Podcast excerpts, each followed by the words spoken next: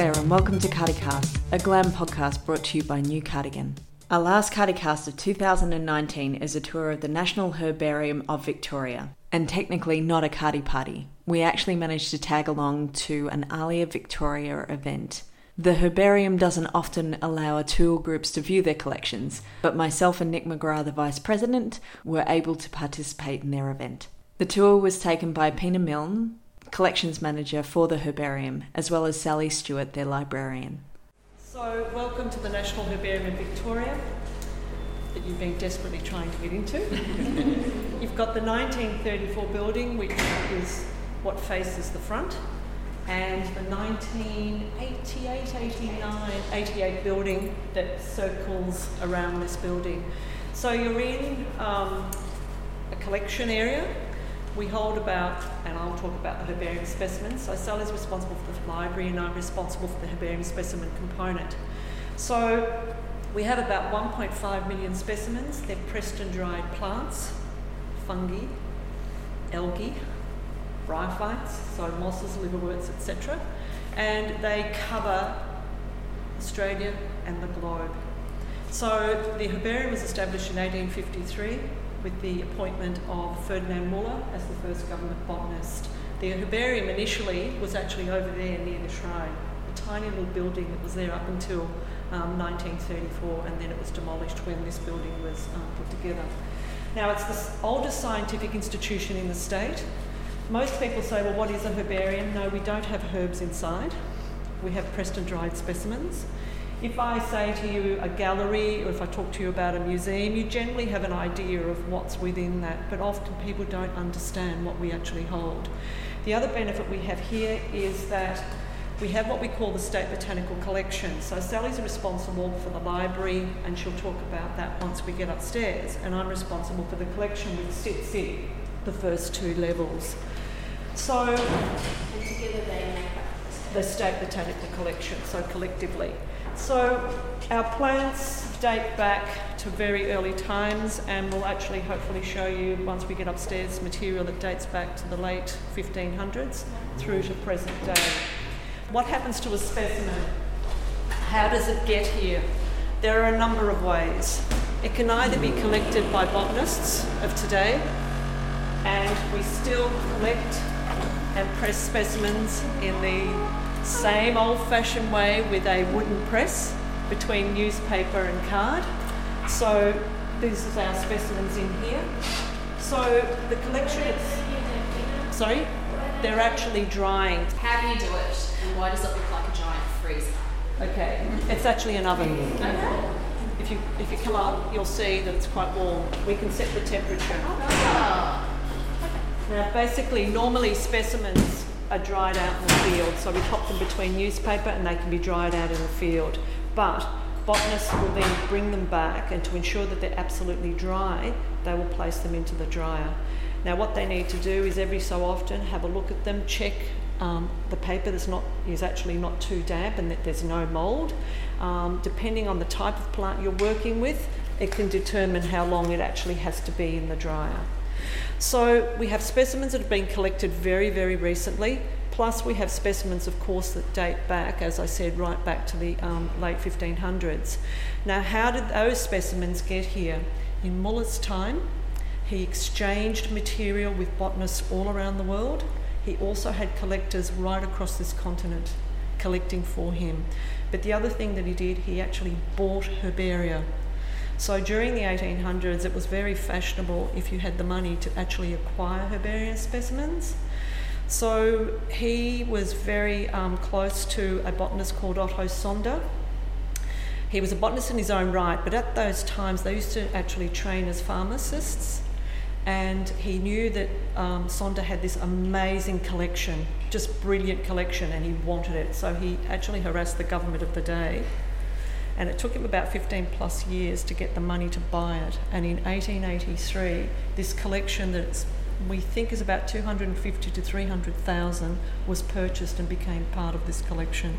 And some of the specimens that we'll look at today come from that Sonder Herbarium. And then Sally can talk about Muller's time and his books. Anyway, once the specimens are actually pressed and dried, in order to get into the collection, they have to be prepared in a certain way. They have to be curated. Mm-hmm. They have to be put on acid-free paper. The necessary documentation associated with it has to be applied to the sheet. So when you go out and collect, not only are you collecting the actual specimen, you have to collect information. Where were you collecting it? When you collected it? Who collected it? All that information, because if you don't have that, there's no value in your specimen at all. So drying, the drying process is literally just for preservation and to stop it going mouldy and that's right. stuff like that. So that's right. How long do they need to be in the oven? It varies, yeah? Depending on what material you're trying to dry. For example, something like a cactus can take quite a long period of time. It's such a high water content. And often they have to be cut in half to actually expose their contents on the inside, or else they do go very mouldy. Something that's small, look, anywhere between a few days to a week to even 2 weeks. It just really depends on the plant itself. So once they come out of here, a botanist will examine the material. If he doesn't know what it is, he'll give it a name, use keys, and then eventually it has to come into what we call our volunteers area so that it can be curated and make its way into the collection. So we're going to go into the volunteers area where this mounting takes place. So this is where the volunteers actually mount the specimens, and what happens is the specimens that have come in either between newspaper are actually allocated to the various volunteers to work through. Now we have a volunteer program, about 30 volunteers, and they spend in here about 3 hours per week. Some even come twice a week in order to work in this area. And basically what happens is they get given a bundle of specimens and they mount the specimens so that they look in a particular way. Excuse me, if I can just... If you want to pop up, come up and have a look at these. These have just been done today.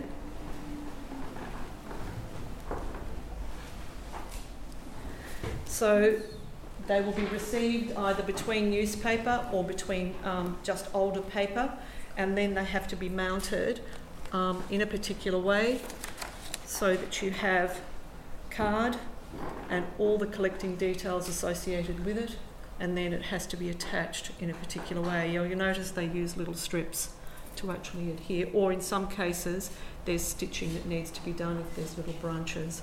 So it's a training of about 3 months in order to get to a point where you're really, really competent in doing this. Now, as I said to you, some material can come through newspaper, some can actually come in these straw boards.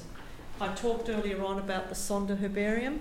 A lot of that Sonder material is actually still held in straw boards like this. So in order to actually access this material, it puts it at risk if we give this material like this to a botanist to examine. If I open one of these up, you'll see that they're just specimens between paper and with a loose label. Now in this case here, this was material collected by Pringle, and we have a lot of material that was collected by Pringle in the US, and this one in particular was collected in 1894. Now in this state, it's vulnerable to loss. So what happens in here is to actually secure the specimen onto acid-free paper, and all the necessary labels are attached accordingly. How do you go with pest control in terms of against domestic beetles and things like that? Yeah. We have a freezer, so before everything goes into the main collection, it must sit in the freezer for 7 days at negative 24, and then goes into the collection proper, which we'll walk through in a moment. So historically, specimens were actually sprayed. In other words, they were fumigated. Entire buildings used to be fumigated. In some instances, they actually used to apply mercuric chloride to the actual specimen itself with a brush. So potentially, there may be specimens amongst our collection that have actually got some mercury associated with them. But nowadays, because of integrated pest management, everything goes through the freezer for 7 days. Plus, we have sticky traps and monitors that we check on a regular basis for insects. But that doesn't mean we don't get outbreaks. Yeah. Mm-hmm. We have had, 2008-9, we had a massive outbreak of cigarette beetles. and it was an absolute nightmare. I was going to say, because even like a small one, it's like about yay big, the size of a grain of rice, yes. If that comes in on someone's shoe or on their jeans. Yeah. So basically what we do is within the collection itself there's no eating, you can't bring fresh material into the collection nor into this area here. Everything that comes into this area here is pressed and dried. Apart from the training that you provide your volunteers in-house, do they generally have a background in botany or science or preservation? They are from all walks of life, but there's usually, many of them have an artistic flair, mm-hmm. But a real passion for plants is one of the main characteristics that they generally have. But no, they come from all walks of life, and both male and female we have. What I should also explain is the images around the room. This is part of what we call our milestone program, so that every time a volunteer reaches 2,500 specimens, we actually allow them to select an image. Sorry, that specimen is then imaged and given to them as a gift for that achievement. So every 2,500 sheet, they will get a specimen that's documented for them. The other thing you'll also should also point out is that each of these has a little note on it, which actually states, for example, this is the 10,000th specimen that was mounted by this particular person, and that record is documented on the actual specimen label and also in our database, so it stays with that record for perpetuity. The other reason we also have them around the room, one is because the volunteers love to see the information, but also when we have visitors, it gives you the idea of the diversity of plants and also the various ways in which the specimens have to be mounted or can be mounted depending on what you're actually working with. We've got one here that's 30,000. This is the 30,000th specimen for this particular person. How many years would that be? She was here for over 30 years. Wow. That's incredible. Yeah, so it's extraordinary what goes on. Mm-hmm. So what I'd like to do now is just very briefly mention to you that it's once the specimens are actually curated, we capture that information on a database. In the year 2000, we began to database all our specimens, that is to capture all the information associated with that specimen, and that becomes part of what we call the Australasian Virtual Herbarium, and we'll show you that once we get upstairs so that you can see. Is that a proprietary database, or what program do you use? We use Specify, which is it's an open source software. Okay. So in-house, we actually have Specify where we capture our data, then all that data goes to Canberra and is aggregated and then becomes part of the Australasian Virtual Herbarium. Okay. So all Australasian herbaria contribute to that particular site. What interaction is there internationally? Very strong interaction. So in other words, we can loan material between herbaria. So if a botanist has to do a project on a particular area, they might request material from us, or if our botanist is doing a particular project, we'll request material from them. But it happens nationally and internationally. The other interaction is that herbaria like to grow their collection, and one way we grow our collection is through donation and exchange. Mm-hmm. So we exchange material with other herbaria, both nationally and internationally. Also, visitation by botanists. Sometimes they will actually come to view your collection, and we do the same. So there's a very strong interaction between the institutions. Did that get slowed down when those plants got burnt by customs? I know that's a very painful topic.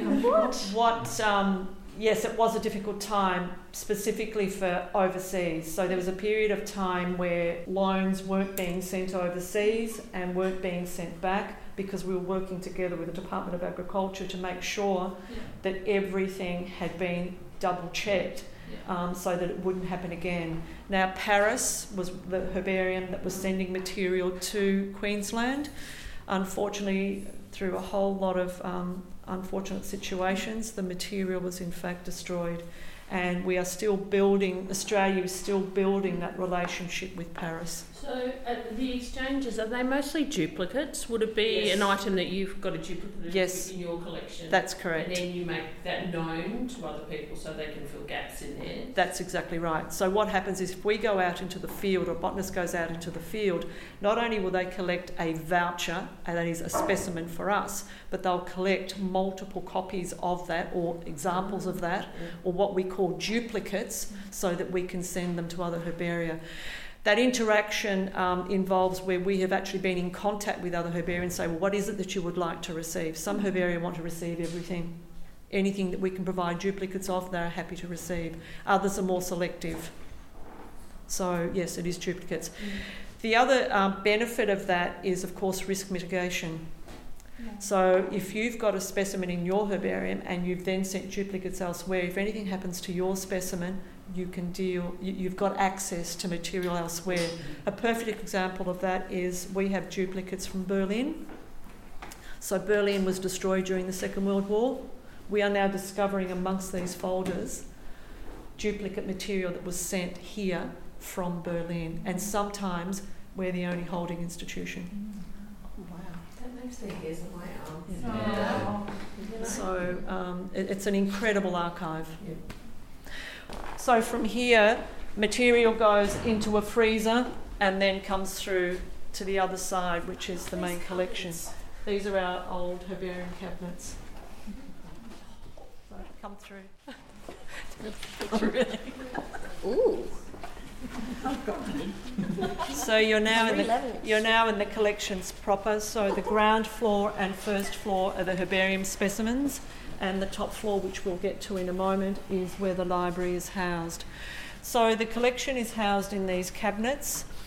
When we proceed across to that side of the building in a moment, you'll see the freezer door, and it links between the volunteers area that we were in previously through into this main collection. Big freezer. It's a huge walk-in freezer. So once the material comes through the freezer, it then has to be incorporated into the collection. We incorporate our specimens into the collection according to family number. So every within the collection we have 384 families, and so we recognise the various families, and then we know where to put the material in. So if you want to pop around here for a sec, again, we're very, very tight, and this is one of the reasons why tours are always... So when you say families, do you mean genius? No, I'll explain this to you in a sec. Yeah.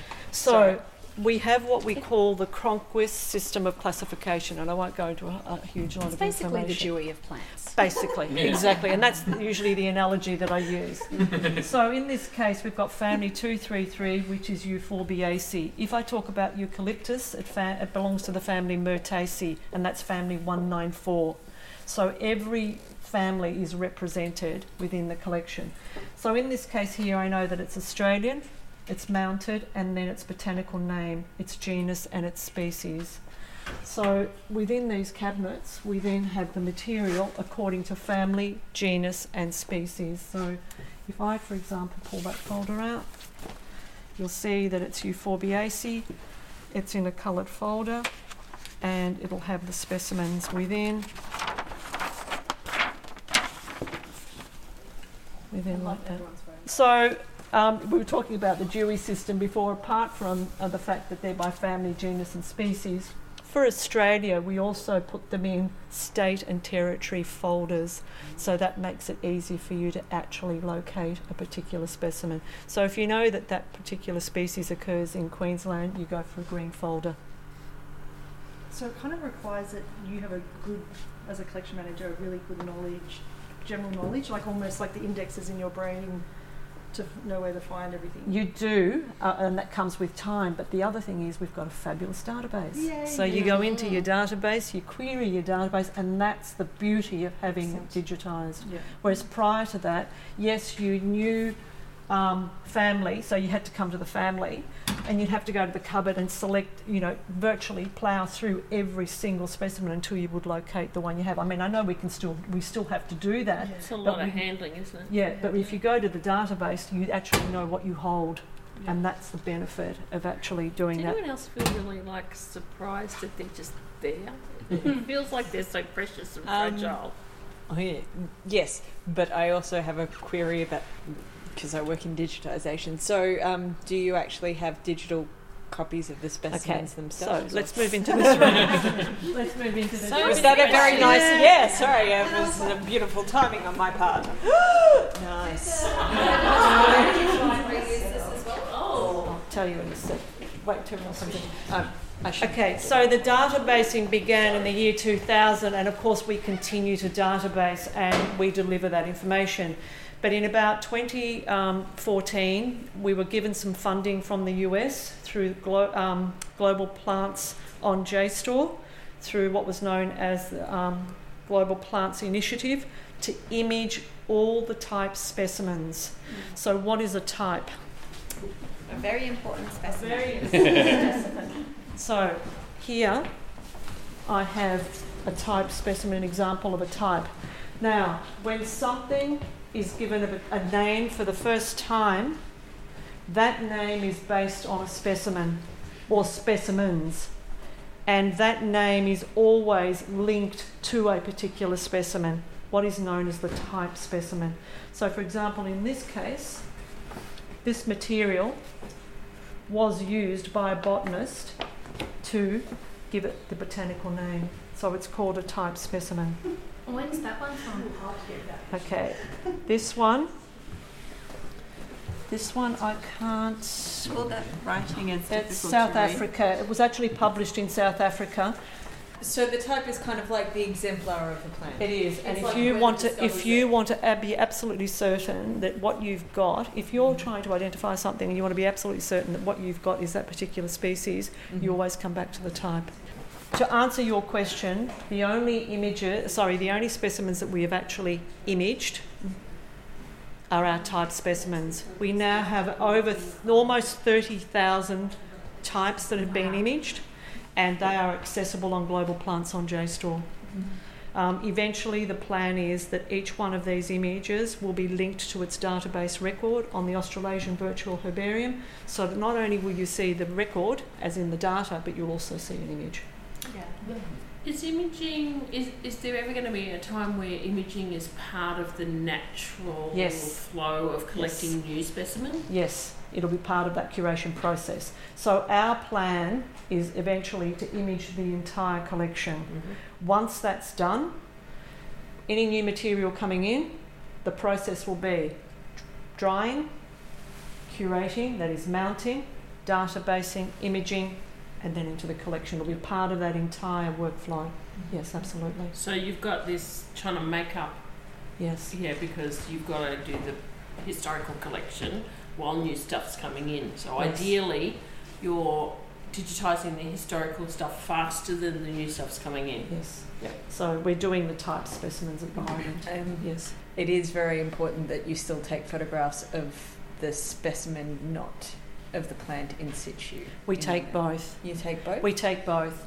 One of the things we do, and we encourage digital images to also be taken to link to the specimen itself, because there's information about habitat. There's a lot of information that is really important. We have the Flora of Victoria, and we have a lot of images that are linked to the descriptions associated with that. So images, digital images as in the field, are really important also. And when they're pressed, they look quite different, don't they? They do. Mm-hmm. They do.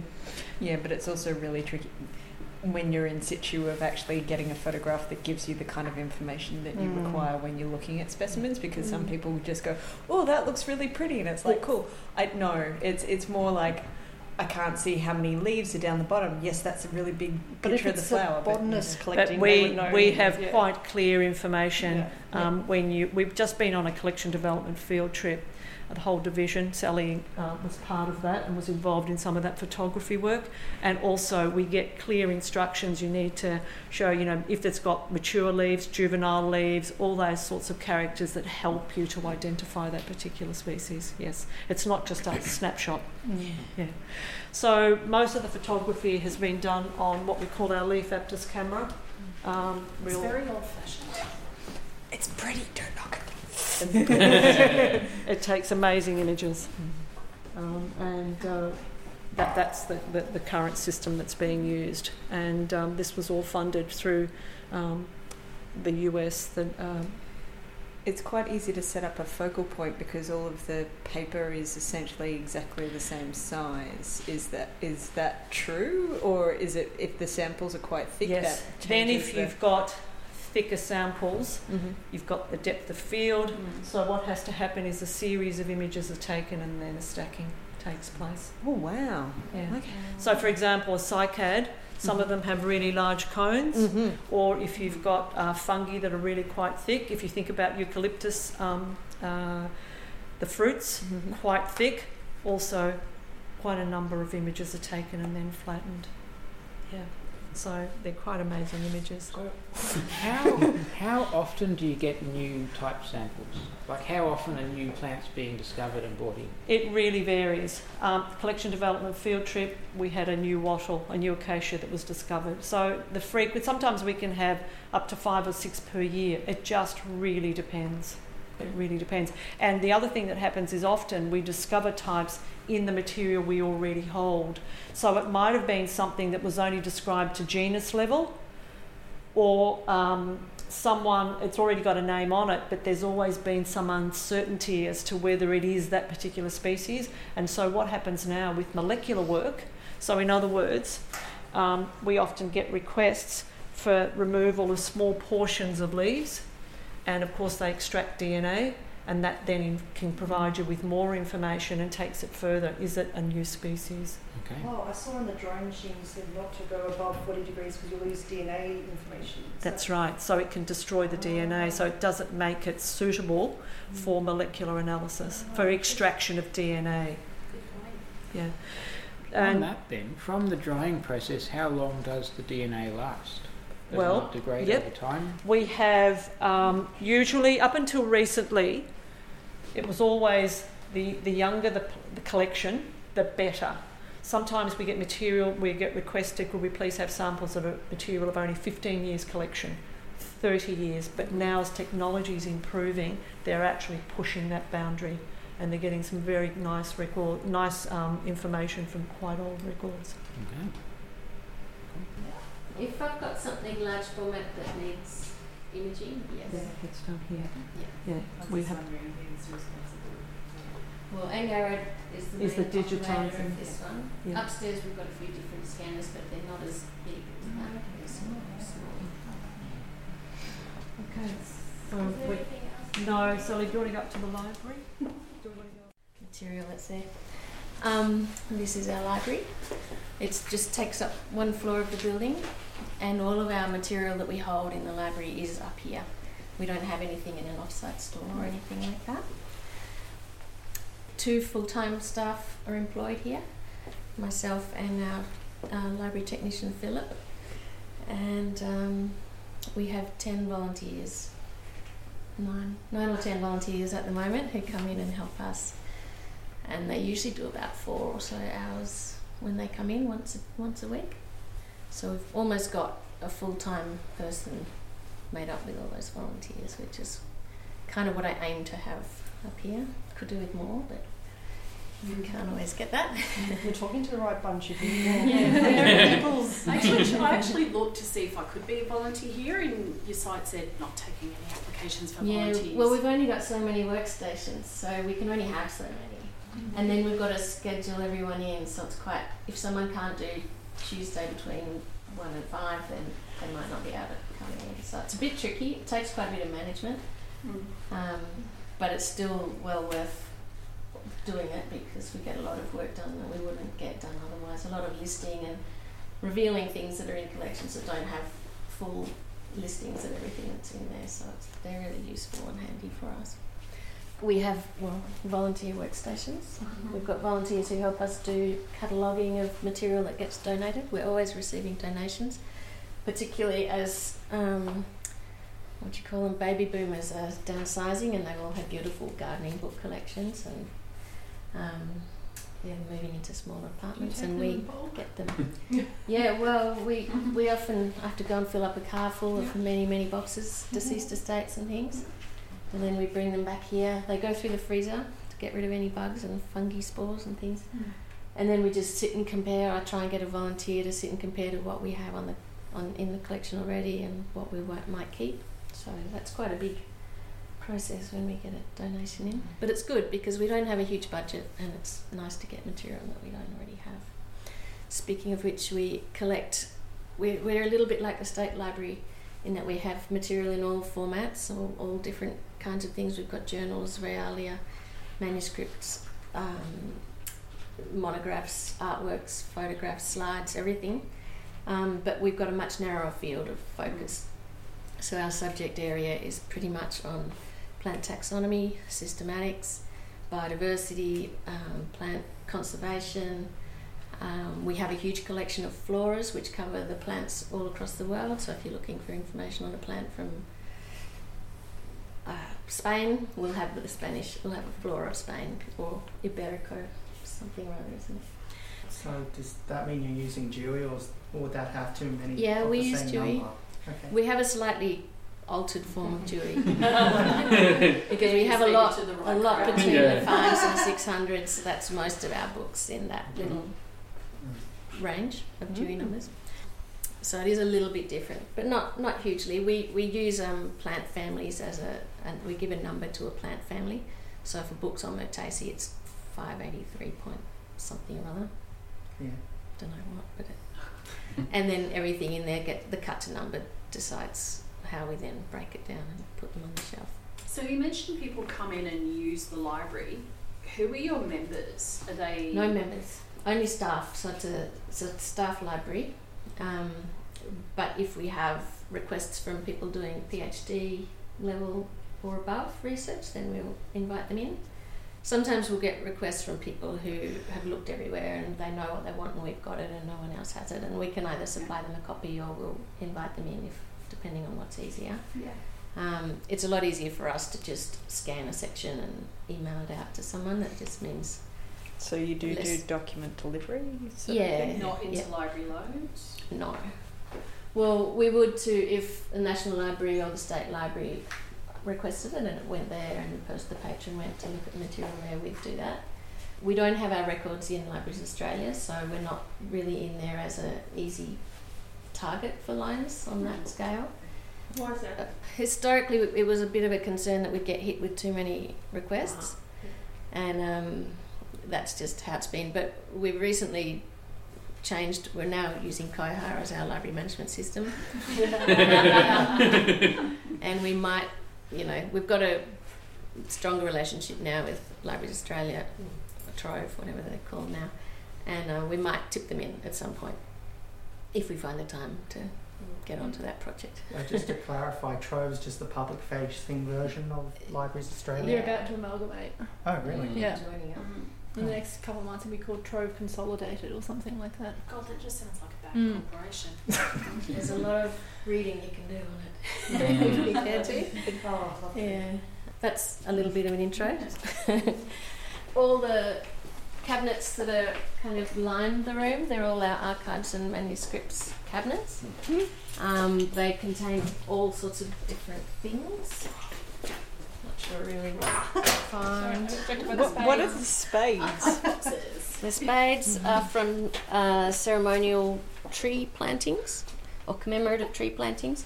It's been a bit of a tradition right since the gardens first began to invite celebrated dignitaries and royalty and premiers and governors to come and plant a tree, and then when they did, they got their name written on a spade. So some of the spades are very busy, some of them are a bit emptier.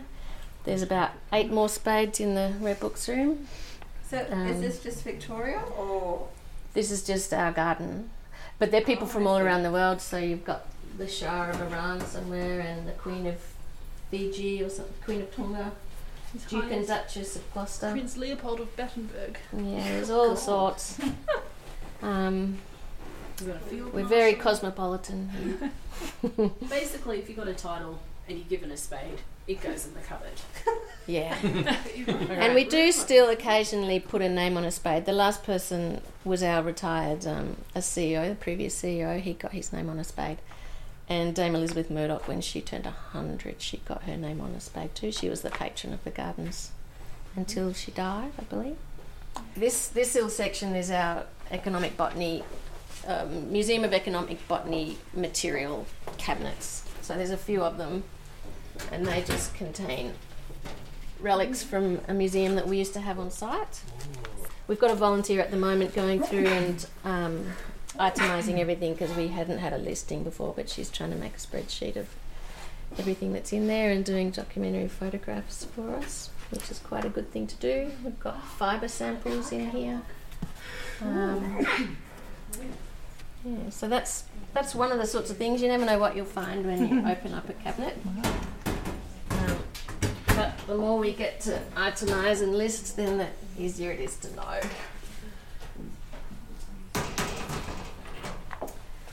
Our rare books room, I'll just turn the light on. It's a bit small. I don't know. It contains about 5,000 monographs. Most of those books were purchased or exchanged initially with Mueller, so he's sort of the basis of our rich and old and very broad library collection. We also in here have artworks. We've got framed artworks down the end of the room, and then we've got unframed artworks in these boxes. And these artworks could be material that has come out of the collections when the collections were databased, so the collector might have illustrated a fungi or something like that. And rather than keep that illustration down in the collections, we bring it up here and we'll put it in a suitable box. Have you got any of the illustrations from Banks at all? Not original ones, no. They all went back to Kew. Would that be an illustration? Yeah, I'll give you a quick look. She's got a marker that's been digitised as well. Yep, so these, we've got an image database, and we've got a sort of slow volunteer run or volunteer operated project to digitise our small artworks. So these are artworks by a woman named Euphemia Henderson, who was once engaged to Mueller. It's a great name. It is a lovely name. Very flowery, just like her paintings. Did you say 5,000 monographs? Yeah, about that. I'm just trying to find one that's turned the right way up. So that's an example of one of her works. Whoa, that's beautiful. So she did flower painting. She wasn't a botanical illustrator. She was more like a nice pastime for a lady of the mid to late 19th century. So she was a botanical artist rather than a botanical illustrator? Sort of, I think you'd call her a flower painter. Okay. Yeah, so her works aren't scientific, but she did used to write to Mueller and send him specimens and ask what the species were, and then he would write back and tell her what they were. And so that's how they developed their relationship. And so there are a lot of Euphemia's plants, I think, specimens of hers in the collection as well. She used to collect algae for Mueller. So that's sort of just one of the things. They're all different. Sometimes they'll be, fern prints of ferns, or they might be fruit drawings by David Boyle, who was one of our earliest horticulturists in Victoria. He was a very religious man and also drew all his fruit, which was really nice. They're all heirloom sort of old varieties that you probably can't get anymore. So that's an interesting collection as well. And you're all kept on acid-free paper? Well, the paper they're drawn on is not necessarily, but we try and put between them tissue or acid-free paper that, is archivally sound. Or mylar, propylene, polyprop, or mylar containers as well. Are these being imaged or...? Yep. If they fit on our A3 scanner, they're being imaged. Right. If they're large and they're significant, then we'll send them down to Angharad. Or if someone has requested, sometimes we'll partner with a company who might be producing posters or something, and if it's a large collection of material, we might send them down to Angharad to do so. We do what we can up here with our flatbed, and otherwise downstairs. So that is our rare books room. I've noticed at the ends of the moving shelves there are holes. Is that supposed to be art? Or? It is art. Well, when we put these in, if you stand back a bit and if you know your plants, you'll see that it's a Coria reflexa, I think. So you can see the flower dangling down. Yeah. When we first put these in, the company who were doing it had just got this new digital cutting system, and they said, oh, can we put your logo on? And I was like, how about a picture or an image? And they said, oh, we'll give it a try, we haven't done it. And that's what they could produce. And then when we were putting the things together, I got my volunteers to get some coloured paper and make them a little bit coloured. Oh, I love just that. That's awesome. That is really cool. So this is our pamphlet collection, just so that you know, we can, anything that's not firm enough to put on the shelves, we put in our pans. This is our reference collection, our journals collection. So all the way down to the end of the room are our journals. They're arranged in alphabetical order. We're currently in the process of barcoding all the bound journals, because up until now we've had a manual system of checking material out to people, and it's kind of frustrating. So we've got volunteers focusing on barcoding at the moment, which is a good thing to do. We can check things out electronically. We've got about 1,700 journal titles in the library, and about 200 of them are still active. So that means we're still receiving them either weekly, monthly, quarterly, or whatever the frequency of publication is. On the other side of the room, we've got our monographs collection, and that also spreads all the way down the end of the room. It uses Dewey as a classification system, and in that collection you will find material on systematics, biodiversity, landscape gardening, horticulture, the history of exploration in Australia, all sorts of topics related to botany. I've got out 2 framed artworks, so these are the sort of material that we have at the end of the Red Books room.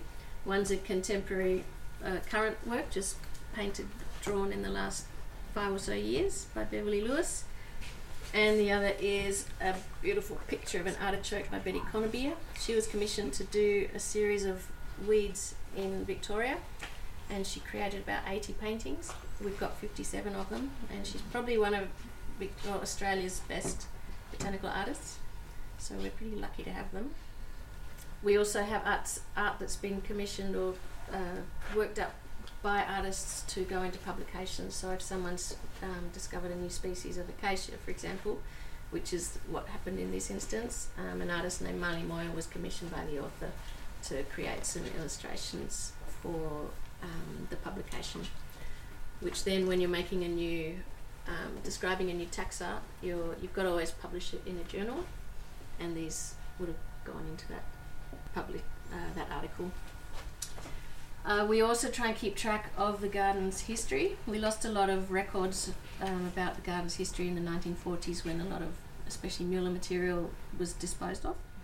So anything that we do find, we keep. We now keep. Yes? I'm sorry if you've already said this, but why was it disposed of? We're not really sure. Okay. It may have been, some people say it was repurposed for, like, paper pulped during the war, so they could make new paper out of it. I see, yeah. And given the extent of Mueller's correspondence and, you know, writing, a massive amount of writing that he did, it's entirely likely that's possible, because we would have had a huge amount of paper here. Some people say it might have been burnt just to make space. It was also around the time that the old herbarium was demolished and everyone moved over here, so it might have been a clean out. We don't really know. I don't think it was malicious or anything. It was just a real sad thing. Yeah. So here we've got an old register. This is one of the few things that does survive here. It's an old register of accounts that Mueller filled out, and then later on, as it moved through time, Guilfoyle filled out. So this is, you can see the signatures of all the employees who were working here when they collected their pay at the end of the week. Oh, wow. So we use this sort of record to, when we get requests from genealogists trying to confirm that their relative used to work here. Mm. And then we can offer them a signature and tell them what they were earning and how long they worked and all of that sort of thing. So this week he paid £288, 15p, and what, 6 shillings? For all the staff for maybe that week. I'm not sure how long the period. Yep, I got to see how much they all earned. Some of them just sometimes sign with a 1868. Yeah. Do you know what the oldest thing in your collection is? That. Oh. Ooh. Yeah. So that is a 1531 publication by a German herbalist named Leonard Fuchs, whom the fuchsia is named after. And it's a old herbal, basically. He grew a huge amount of plants in his garden. How do you spell his surname? Fuchs. Thanks. And it's actually one of the key early botanical publications that actually properly described and visually represented the plants that were being described. The material, the plant illustrations in here are actually recognisable, whereas in all the previous publications it would be a very generic style of just a tree or a flower with a description and a name sometimes, but you couldn't actually look at it and say, oh, that's a daffodil or that's a celery or whatever. So it started it all. Yeah, he and another fellow contemporary called... What's the other herbal that we have? We've got another one, same age, very similar, German again. When did you acquire that? How long has that been in the collection? I think this one was purchased in the 70s. We have one, a different version of this that was Mueller's.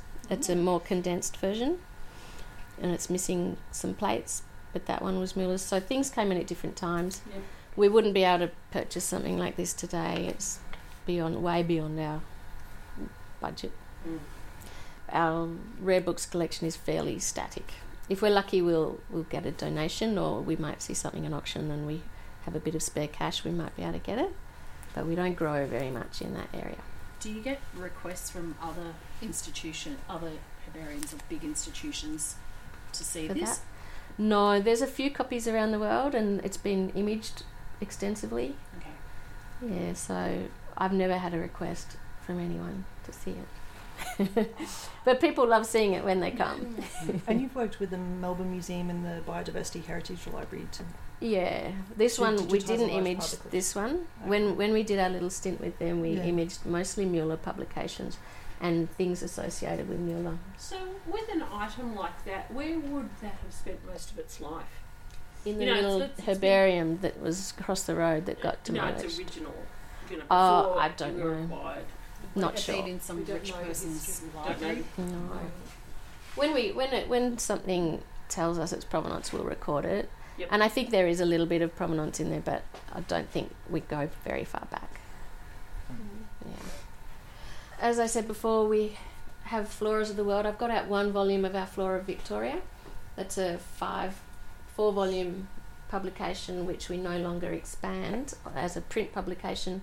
It's now transferred into an electronic form and it's called the Vic Flora and it's available free for everyone to use. And so anytime now a new plant is described, it gets described and published in that flora. We're no longer publishing those books. But next to that, as an example, on the right, I think, is a volume of the Flora of Jamaica, and I think it's opened up to an orchid page. It is. There you are, orchid lady. I went, ooh, it's Lepidosarius. There we go. The two little publications above, or the is it two? Oh no, the one. There's a publication there with the cream cover. That's Curtis's Botanical Magazine. That's the world's longest-running botanical journal. First started in 1787.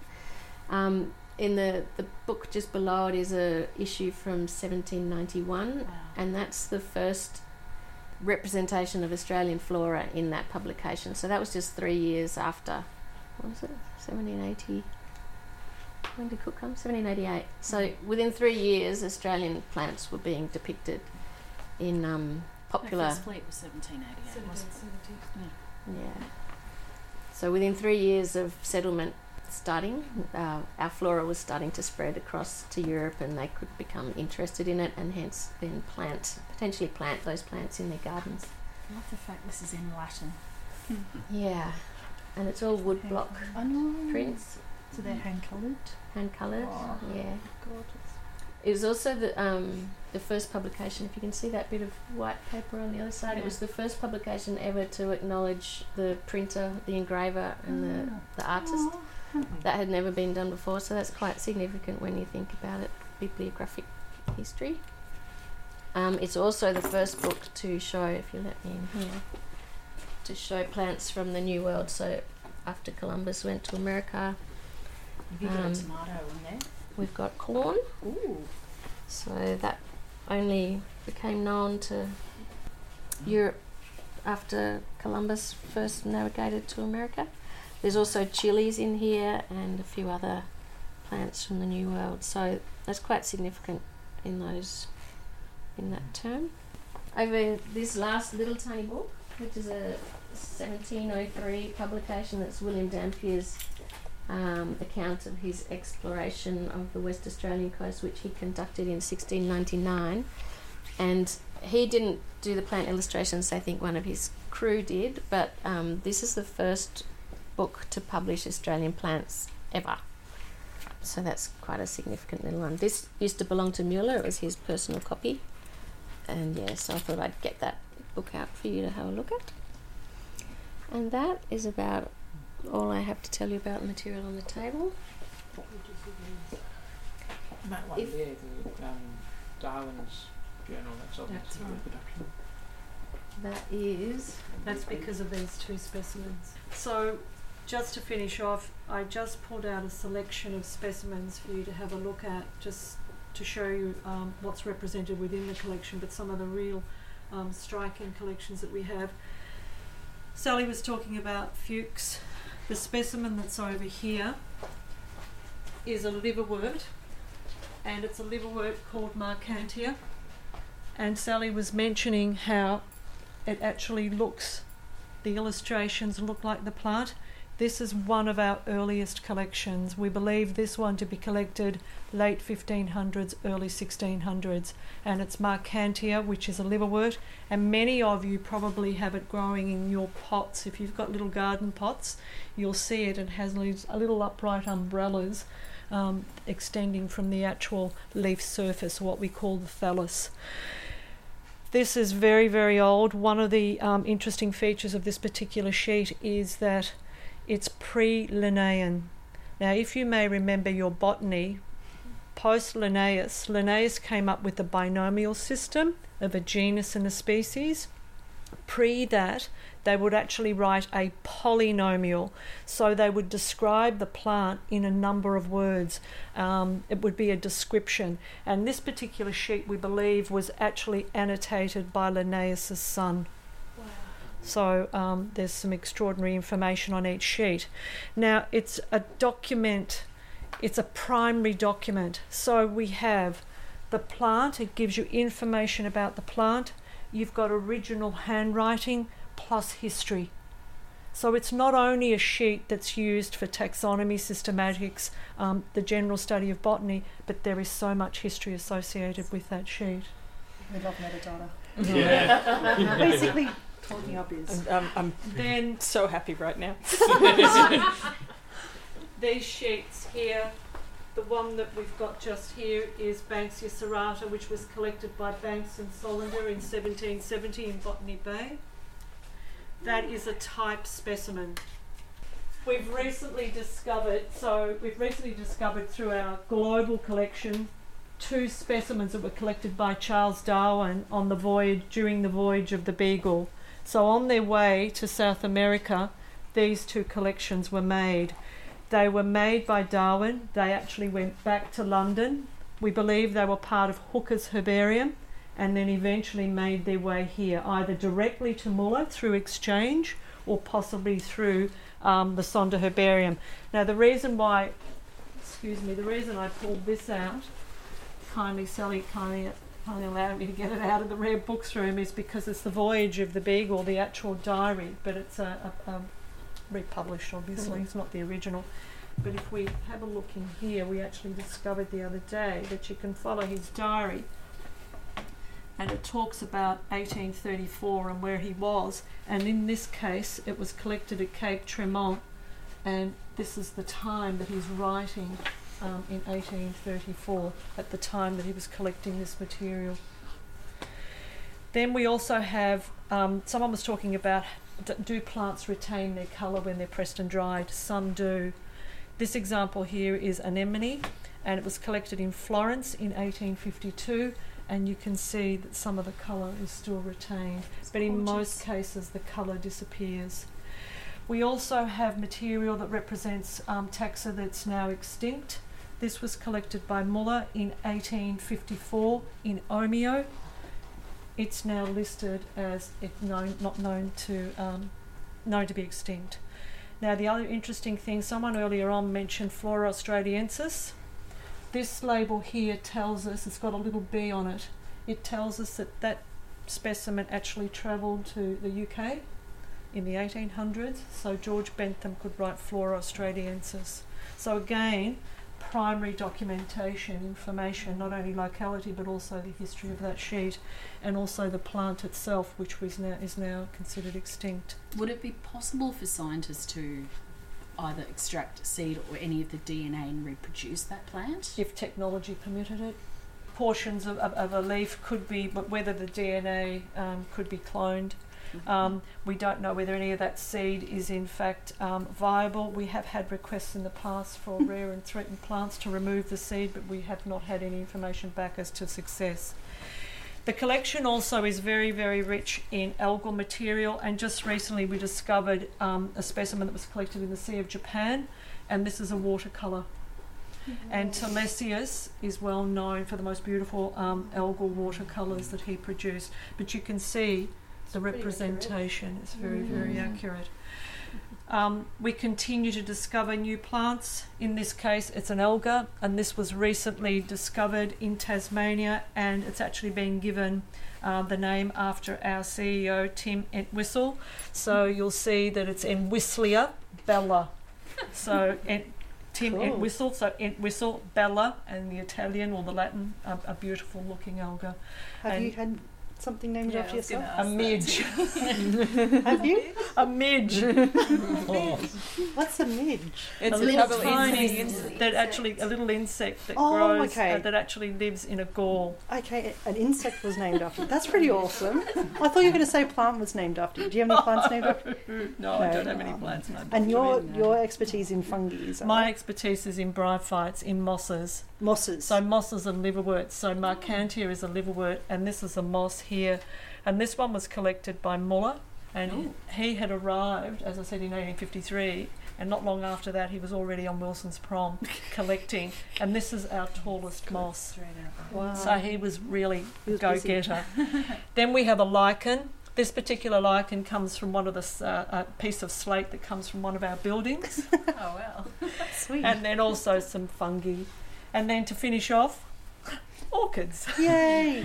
I've been eyeing off that Caladenia for some time. Please tell me about that Caladenia. We have a very large, we've got quite a comprehensive orchid collection. As you know, there are many avid orchid collectors. And lots of George Lyell's. Yes, George Lyell. There was one of his collections that are here, and there's the history of that, of course, at the museum. Because he was a moth and butterfly man as well. And there's the link between the two. You were asking about images taken in the field. This is the old-fashioned way, of course, of having a hard copy of an image of the actual plant. So really just a snapshot of what we hold. Amazing. I'm really blown away when you think about this travelling back to England in the 1800s, you know. And coming back again. This is not in, you know, some fabulous container going hermetically sealed. Yeah, exactly. Yeah, no. You know, this is, you know. Just on. Yeah. We've actually got the booklet at work on von Mueller's trip to OBO and back again. I paid about $80 for it 3 or 4 years ago, but I haven't had it for a long time. But I just find it crazy that the same principles that I used when I was 10 in pressing flowers are exactly the same ones still being used. Yeah. Exactly the same. Yes. It works. It works. If it ain't broke, don't fix it. Yeah. And when you say you found things, you've discovered things in the collection, so you were talking about this one, does someone go, hey guys, this seems to say Darwin? You know, I can tell you the process. So the material went through and was mounted through the volunteers area and it was popped back into the cupboard. We currently have a project with 4 database officers that are systematically working through the foreign or the global collection. So they'll pick up a folder with a whole lot of specimens and they'll open it and they're entering the data, and all of a sudden they'll come across the information. And then just to give you another example, we had our first specimen just recently associated with Captain Bligh. No. Wow. So it's on our Instagram. So one of our database officers a couple of weeks ago found this specimen, and it's associated with the Bligh expedition. We also, another one we recently located was a specimen that was collected by Commerson. Now Commerson actually travelled on an expedition that was run by Bougainville. In that expedition, Commerson actually had a relationship with a particular woman while he was still prior to the expedition. Anyway, this woman dressed as a man and went on the expedition. She was on that expedition for nearly 18 months before they realised. That is so and it was awesome. The Tahitians that discovered that she was actually a female. And so her name's Jean Barret. I don't know how. She was bathing or something? I don't know how. But she's the first woman that has circumnavigated the globe. Wow. She's and all that story came out because one of the database officers saw the label Commerson, Googled Commerson. Suddenly, all this information comes up, and Jean Barret and the story just. That's great. So it's all these things that we can discover, and of course, having things digitised allows you to do that. Mm. Make those connections. So we build on our collection and we build on others. Digitisation. Anyway, digitisation and metadata. Okay. You're not going to get a group that's more excited about metadata. And you're probably not going to get so many questions in your life. Is there a lot of material out there in universities and stuff like that around Australia? Is there a lot of things tucked away? There could be. Potentially there could be. A couple of years ago... So what often happens is, if depending on what the administration is within a university, potentially they could say, we are no longer going to support a herbarium. So it becomes orphaned. So in our case, for example, we acquired the Monash University Herbarium because they no longer could look after it. So they contacted us, and so we acquired that, and that eventually will be processed and become part of our collection. But it'll also always have...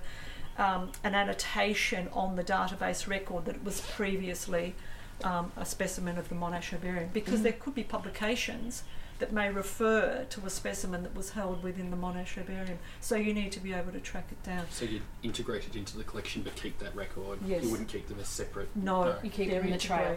Yeah.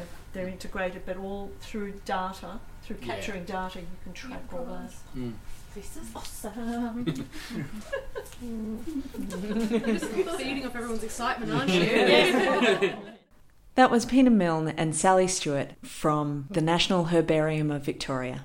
Thanks for listening, folks. If you'd like to get in touch with New Cardigan, you can find us on Twitter, Instagram, especially if you would like to see more of the images of the tour, and Facebook, or check out our website, www.newcardigan.org.